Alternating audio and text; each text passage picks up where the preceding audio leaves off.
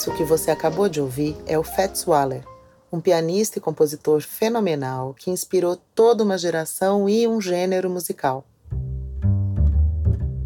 Ele, com uma turma de outros músicos e artistas, como Duke Ellington, Louis Armstrong e Bessie Smith, fizeram parte do renascimento do Harlem, uma verdadeira revolução cultural que foi um farol de criatividade, expressão e transformação feita pela população negra norte-americana no norte da ilha de Manhattan nas décadas de 1920 e 30. Foi nesse caldeirão cultural, em 1923, que nasceu Louise Merriweather, autora do livro Meu Pai e Suas Apostas, o livro de janeiro do Tag Curadoria.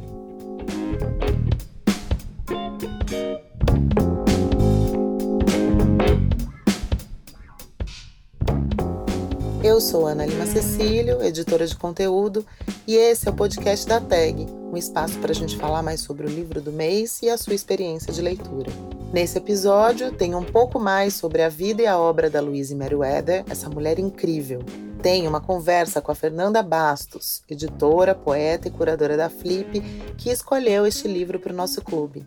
E tem também um depoimento do PT Rissati, o tradutor que enfrentou, e muito bem, o desafio de trazer essa história cheia de particularidades para o português.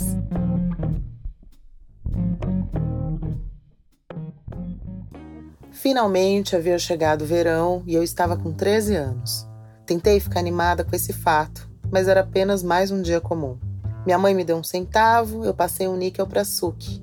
Fizemos as mesmas coisas de sempre Vestimos nossos velhos maiôs pela manhã e andamos pelas ruas procurando o hidrante que os meninos tivessem aberto para deixar jorrar. Botavam uma caixa de madeira em cima, fazendo a água esguichar alto, e nós ficávamos bem molhadas até que um policial aparecesse e desligasse o hidrante. E em seguida saíamos perambulando para procurar outro hidrante aberto. Ou caminhávamos até a rua 131 e visitávamos a tia Hazel, e ela, o Sr. Mulberry, nos mimavam e nos enchiam de refrigerante e bolo até a gente quase explodir. Mas nada era tão mais divertido assim. Eu passava muito tempo lendo na escada de incêndio, olhando a torre do sino no Montmorency Park e depois para o outro lado, na direção do Empire State, muito nebuloso à distância.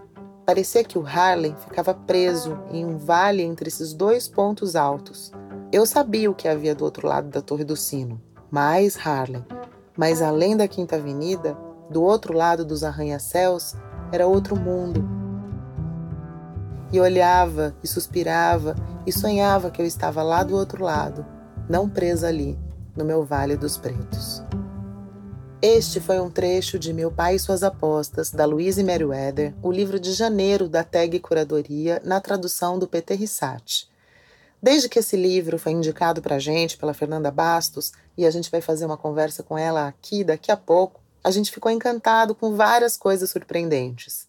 A primeira foi essa força narrativa que a gente já percebe no trecho que acabamos de ouvir. Também foi surpreendente o fato de esse livro nunca ter sido publicado no Brasil. Um livro tão bonito, tão terno, que fala de infância e do crescimento de uma menina com uma delicadeza impressionante, passou despercebido tanto tempo Bom, pelo menos aqui no Brasil, porque ele teve várias edições pelo mundo inteiro. E ele também é um livro muito importante. Expõe a violência que as infâncias das meninas negras eram submetidas, a hipersexualização delas, os riscos todos que elas corriam e correm até hoje, com uma legitimidade que é rara na literatura, ainda mais na década de 60, que é quando o livro foi lançado nos Estados Unidos. Não dá para ignorar que o livro causa um desconforto, e esse desconforto é justamente por retratar tão bem a vulnerabilidade da narradora no mundo hostil, uma realidade que parece prender essa narradora tão novinha, ainda na passagem entre a infância e a adolescência, como se dissesse a ela que ela nunca vai chegar a lugar nenhum.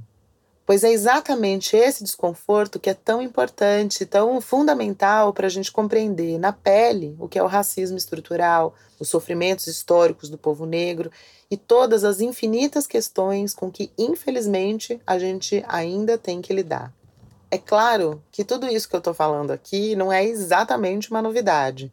Talvez isso soe familiar para você. Hoje, graças aos movimentos raciais no mundo todo que fizeram uma verdadeira revolução na nossa consciência, a gente vê um reposicionamento desses temas na literatura.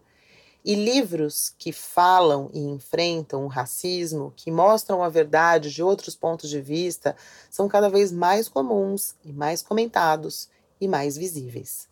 E isso é uma coisa excelente, né? Afinal, a essa altura a gente já aprendeu que representatividade importa, sim, e muito. Bom, tudo isso para dizer que a Louise Meriwether foi uma dessas pessoas notáveis que tiveram que chutar algumas portas, mas que com esse chute ela abriu vários caminhos para quem veio depois. Eu não queria acabar essa apresentação sem falar de uma curiosidade meio triste, meio melancólica, mas que é importante contar. Quando a gente decidiu publicar esse livro, quando começamos a preparar essa edição, a Louise Meriwether era uma autora viva. E como ela nasceu em maio de 1923, ela já tinha completado 100 anos quando a gente começou a produção. E estava todo mundo aqui muito orgulhoso, muito feliz de estar tá publicando pela primeira vez no Brasil uma autora centenária com um texto tão poderoso e tão fundamental. Infelizmente, a autora morreu quando a gente estava fechando a aprovação da capa em outubro de 2023. Como estava todo mundo aqui muito envolvido com o livro, escrevendo sobre ela na revista, pensando em que capa ela gostaria de ter num livro que saísse no Brasil, foi inevitável que um sentimento de luto contagiasse todo mundo aqui. Mas também foi um motivo para a gente fazer dessa edição uma homenagem para essa autora de que a gente já parecia tão próximo. E tá aí uma autora que merece uma homenagem. Quer ver? Escuta aqui um pouco da vida dela para entender o tamanho da importância dessa mulher. No caso desse livro, do Meu Pai e Suas Apostas, aquela confusão bem comum entre o narrador e o autor faz todo sentido. Como Francie, a personagem do livro, Louise, que é a autora, cresceu no Harlem durante a Grande Depressão, que foi agravada pela crise de 29 nos Estados Unidos. Ela viu o empobrecimento cada vez mais radical da sua família, que ia lutando como podia para sobreviver e contra o racismo e contra as violências todas. Como o pai de Francie, o pai de Louise também era um apostador de jogos ilegais, como se fosse um apontador de jogo do bicho aqui no Brasil. Ele também era zelador e ele também tocava piano em festas informais, nesse contexto do renascimento do Harlem que a gente falou um pouco lá no começo. A mãe dela trabalhou como empregada doméstica e os seus irmãos viveram sempre naquele equilíbrio bem perigoso entre uma vida na delinquência e uma vida nos estudos para tentar mudar de status. Um cenário que, infelizmente, é muito mais familiar para a gente aqui no Brasil do que a gente gostaria, né? Também, como Francie, Louise acreditou que poderia sair daquela roda viva cruel e buscar algo maior para sua vida. Mas Louise, ao contrário de Francie, conseguiu. Depois de sair do Harley, Louise atravessou o país e começou a trabalhar como repórter no The Los Angeles Sentinel, um jornal pensado e editado todos por pessoas negras. Foi trabalhando lá que ela entrevistou figuras fundamentais como James Baldwin que depois, quando ela lançou esse livro, Meu Pai e Suas Apostas, ele foi uma espécie de padrinho, e outras figuras, como ninguém mais, ninguém menos, como Malcolm X e Muhammad Ali. Sempre militando pelos direitos civis e na luta antirracista, ao lado de outras autoras fundamentais, como Maya Angelou e Toni Morrison, a gênia, autora de Olho Mais Azul, a primeira mulher negra a ganhar o Prêmio Nobel de Literatura, a Louise foi mais do que uma escritora que soube traduzir a sua experiência pessoal na literatura. Ela criou uma imagem fundamental para entender o que, que significou ser negro nos Estados Unidos no século XX. E eu arriscaria dizer para além dos Estados Unidos.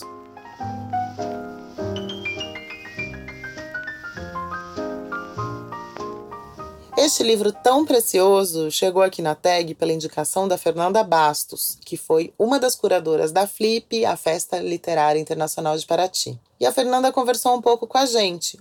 Fernanda, eu queria que você começasse se apresentando. Oi, Ana. Oi para todo mundo que está nos acompanhando aqui. Sou jornalista e editora de livros, sou CEO da Figura de Linguagem, uma nana editora sediada no momento em Porto Alegre e que eu fundei junto com o crítico literário Luiz Maurício Azevedo. Ela é focada, então, é, na autoria negra, mas não só, né? buscando olhar sempre para a importância de uma tradição literária negra, né? Participei como co-curadora das Flips de 2022 e 2023. Então, esse é um pouco da minha trajetória. Também sou autora, poeta, né? Tenho alguns livros de poesia e ensaio publicados, dentre eles o Dessa Cor e Os Árbitros, as Melancias e os Postes. É isso, assim, um pouco do que eu posso falar sobre a minha trajetória. Qual que é a importância de resgatar um autor que não seja um autor contemporâneo, que eu acho que é o que você trabalha mais, né, com autores contemporâneos, mas de fazer um resgate de um livro como o da Louise, de 50 anos? Eu sou muito defensora da, da, daquela máxima, né, que tem até nos, nos livros, é, o do Italo Calvino, dentre eles, um dos mais famosos, assim, né, que é a importância de ler os clássicos, assim, né? Eu acho que é muito importante para quem gosta de literatura conhecer uma tradição que é compartilhada, né? E aí a gente pode problematizar e, e dialogar, que eu acho que é o que é mais rico, sobre essa tradição, é, esticar um pouco ela, né? Tensionar essa tradição, olhar para para as formas como a gente constrói essas tradições, né? As razões por que fazem a gente ler determinados livros e abdicar de outros, né? Porque a gente tem uma lista infindável, é, felizmente, de livros para ler, mas ao mesmo tempo isso gera uma angústia, né? Porque a gente quer dar conta de tudo. Então, é, é muito importante para a formação de um, de um leitor, de uma leitora, olhar para a sua tradição e construir essa, essa tradição, né? Então, a gente é, tem um livro publicado nos anos 70 que fala da Grande Depressão, né? Então, ele fala do início do século XX e é um pouco isso também a riqueza de olhar para uma obra é, que é tão representativa e que contribui para a gente pensar uma tradição, né? Porque ela faz com que a gente tenha que é, olhar para aspectos históricos, acontecimentos históricos, mas também para um tipo de pensamento de um tempo que não necessariamente é o nosso. Isso também nos enriquece, né? Sim, você falou do Italo Calvino e está falando muito dessa, dessa coisa do, do particular e do, do individual para o universal.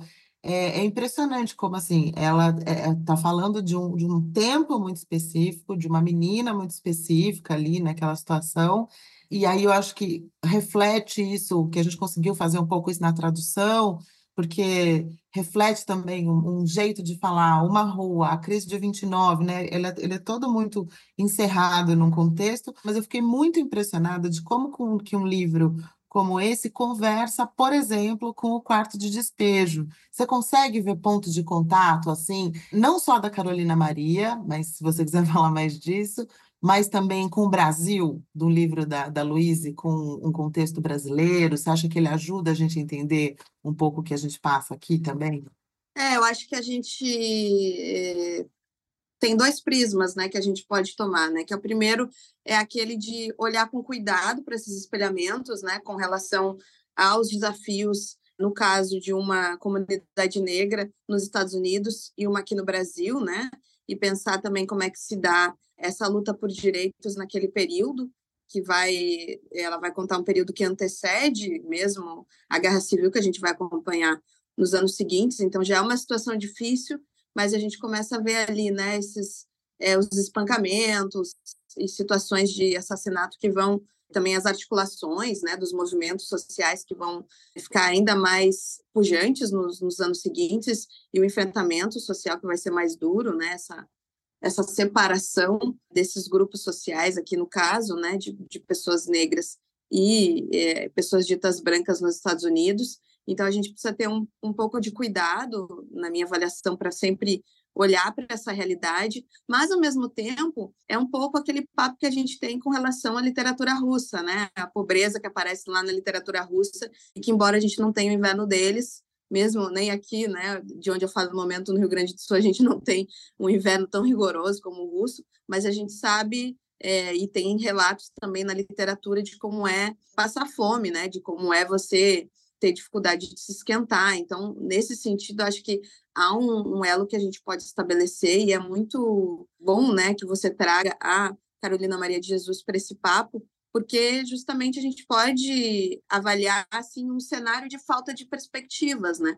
Acho que o, o livro expõe isso muito é, de uma forma muito contundente, né? Como é que você vai, é, mesmo numa família cuja educação é aposta, né? Você vai é, tentar colocar essas essas crianças, né, esses jovens, num cenário de tanta precariedade, como é que você vai fazer com que eles façam esse salto, né? Então você está tá falando de uma, uma sociedade que, por um lado, você tem estruturas, né, de, e, e grupos sociais que, que estão muito bem estruturados, e outros que vivem totalmente à margem da cidadania, né? E nesse sentido, acho que a gente consegue aproximar muito bem as duas, né? É claro, em gêneros diferentes, né? A Carolina falando muito mais sobre isso é, no diário, e aí é, a gente pode tanto aproximar, né, por essa, esses temas que aparecem da é, pobreza, né, da miséria, e das dificuldades da vida das mulheres, né? E aí a gente tem aqui no caso uma mãe que, que tem que começa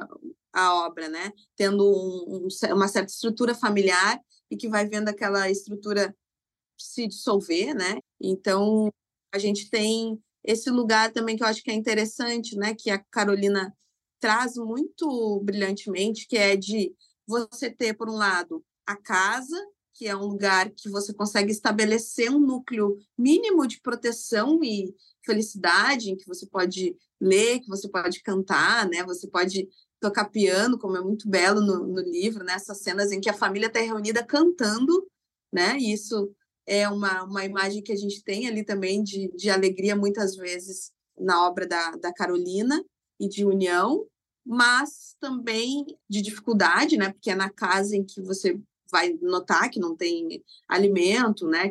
Vai ter é, essas invasões, seja da polícia, né? Essa violência policial que também está perpassando ali, é, e, e, os conflitos, né? Com uma vizinhança que também é, é atravessada por essa miséria e a rua como sendo esse lugar de perigo, né? É na rua que, que vai se intensificar esse processo de violência, em que se vai ter que buscar o sustento né, nas piores condições. Então, a gente tem um pouco essa dualidade é, rua, né, e o que a gente pode proteger dentro de um teto que não chega a ser um teto todo seu, né, mas que é uma espécie assim de um invólucro mínimo que essas mães e quando estão presentes esses pais conseguem dar para suas famílias, né? Então também eu acho que nesse aspecto assim de é, lar e rua como um espaço de muita degradação e violência, também aqui a gente consegue aproximar as duas, né? Você falou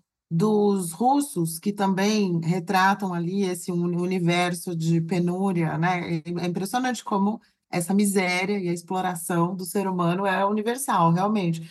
Mas nos russos, o que nos chegou muito mais são relatos de homens, né? E o que tem muito de, que eu acho que foi isso que me fez pensar muito mais na Carolina Maria do que no Dostoiévski, é porque são mulheres. E aí, como isso que você disse da, do, do interior da casa, da preocupação com os filhos, é, a mãe é uma personagem muito impressionante, né? Porque ela tem uma dignidade e ela tem uma, uma, uma, uma braveza também. É incrível como as duas, apesar dessa situação muito dolorosa, muito difícil, e da miséria, do, e, que, e, e tem um empobrecimento ao longo do livro, né? ela vai ficando cada vez mais pobre, mas tem ali um, um registro de solidariedade, né? É, você vê isso em outros livros? Você acha que isso é uma característica da Luísa ou se é uma coisa mais, mais geral nesses, nesses livros dessa época? Eu acho que é, é, muito frequente de uma articulação, inclusive desse grupo de, de mulheres negras escritoras é, norte-americanas, né? Então, por exemplo, é, a Louise Mary Ritter participava de um grupo muito ativo que, que, que era composto, por exemplo, de figuras como a Maya Angelou, Alice Walker, e a gente sabe que elas tinham uma proximidade muito grande entre elas, né? Tinham uma rede de mulheres que, seja é, nos gêneros em que escreveram, né, e aí eu acrescento também a June Jordan, é, relataram muitas vezes essa importância é, de você visibilizar e narrar também essas relações que são orgânicas para os grupos de mulheres, aqui no caso, no grupo de, de mulheres negras, né, que eram aquelas que, que se irmanavam, né, na sua exclusão, elas encontraram é, aí é, fontes né, de, de aliança entre elas para resistir ao machismo, ao racismo, né?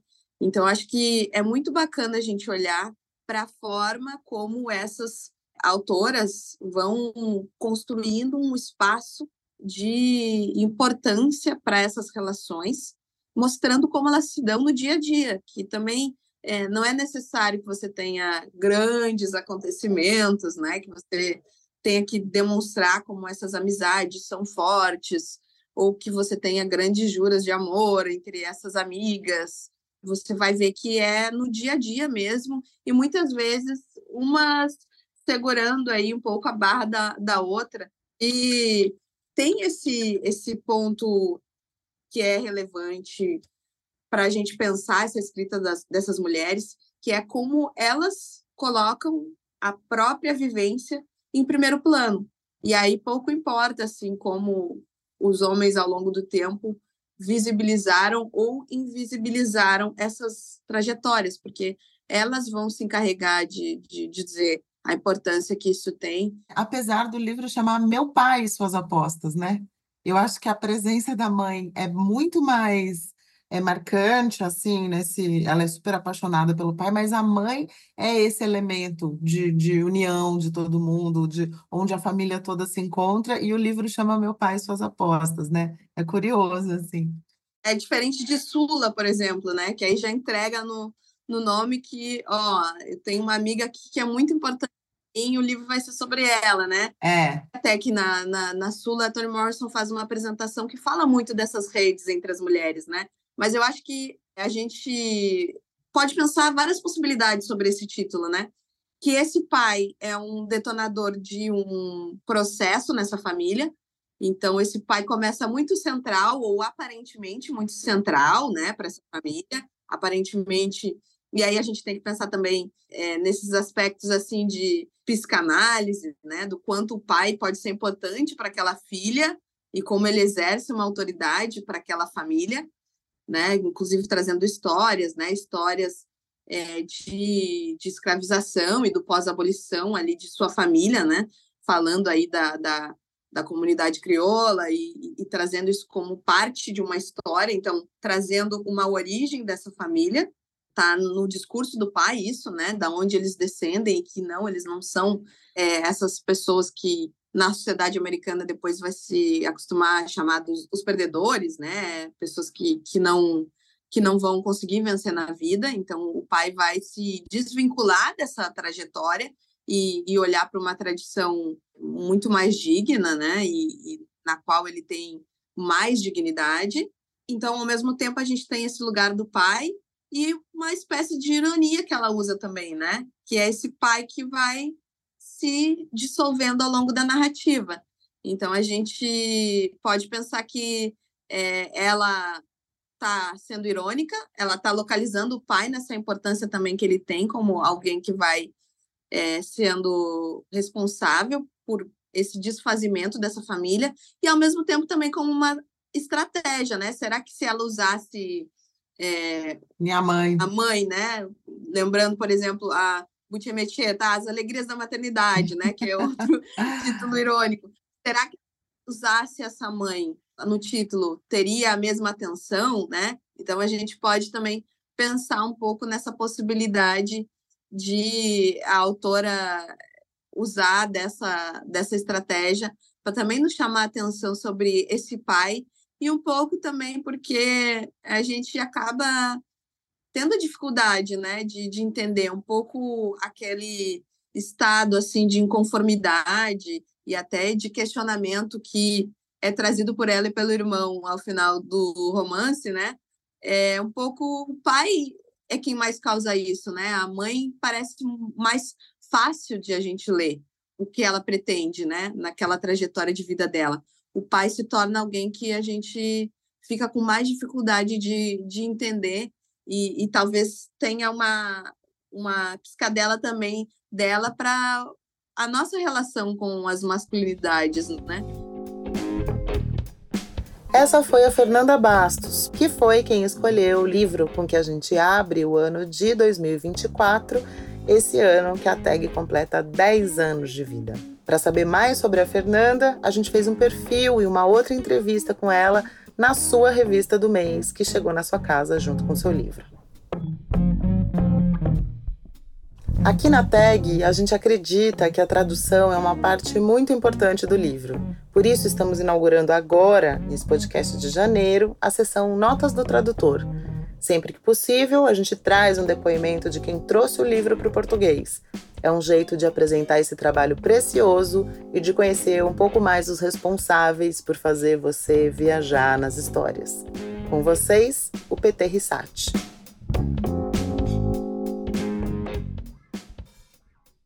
Meu nome é Peter Sati, é, sou formado em tradução e interpretação do inglês uh, pela Faculdade Ibero-Americana, sou da turma de 2000, sou especialista em tradução é, alemão-português pela Universidade de São Paulo. Estou aí nessa vida de tradução é, editorial faz mais ou menos uns 12, 13 anos e com livros de todo tipo de ficção e não ficção, uh, desde ficção científica e fantasia até alguns clássicos.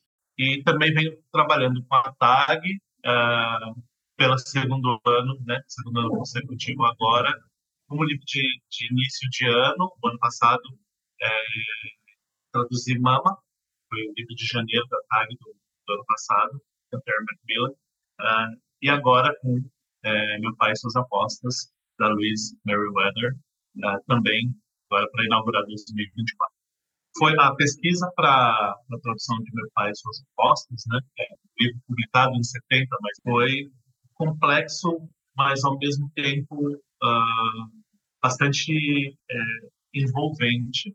Mas a pesquisa é, é feita em, em, vários níveis para conseguir é, chegar a, uma, a um texto bastante fiel ao que ela escreveu.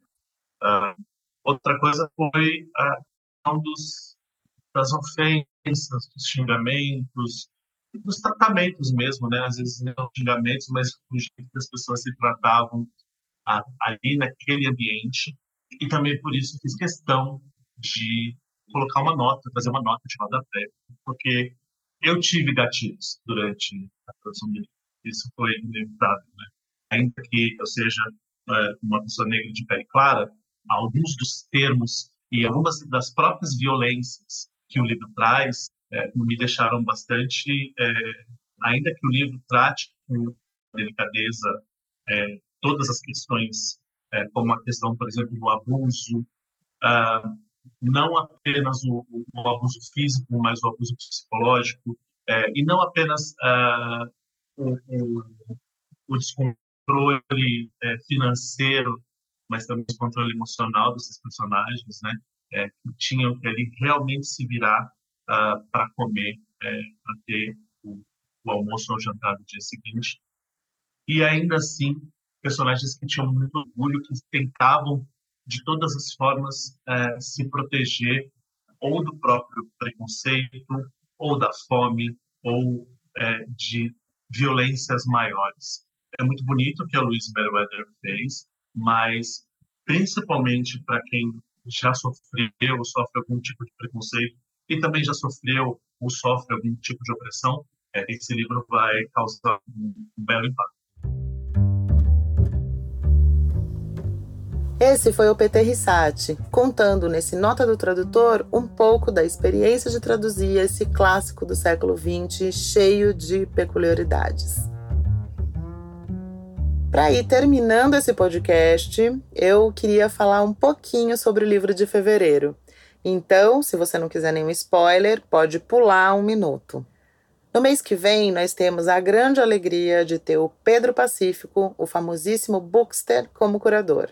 Como você deve saber, ele é o maior influenciador literário do Brasil arrasta uma legião de leitores e tem um jeito muito convidativo e muito generoso de pensar a leitura e a literatura. Pois o Pedro escolheu um livro que é um clássico, mas um clássico bem diferente do que estamos acostumados.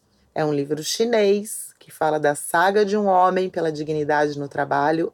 É uma experiência de leitura bem diferente e a edição tá lindíssima. Então espera que daqui a pouco esse livro está chegando aí na sua casa. É isso, pessoal. A gente segue por aqui. E se você quiser conversar com a gente, dar alguma sugestão, fazer críticas ou só trocar uma ideia, escreve pra gente lá no nosso aplicativo ou comenta nas nossas redes sociais. Este foi o podcast da TAG. Eu, Ana Lima Cecílio, fiz o roteiro e a apresentação e sou editora da revista que foi junto com seu livro. A Rafaela Pechansky é a publisher da TAG e o Estevão Azevedo foi o coordenador editorial desta edição. A Sofia Maia e a Laura Viola fazem a produção do podcast e o design é da Nicole Marques. A edição e a mixagem foram da Amanda Carvalho. Ah, não se esqueça, se precisar de uma consulta sentimental ou literária, ou os dois, você pode escrever para Madame Tag no madametag.taglivros.com.br. A gente se encontra no próximo mês. Até lá e boa leitura!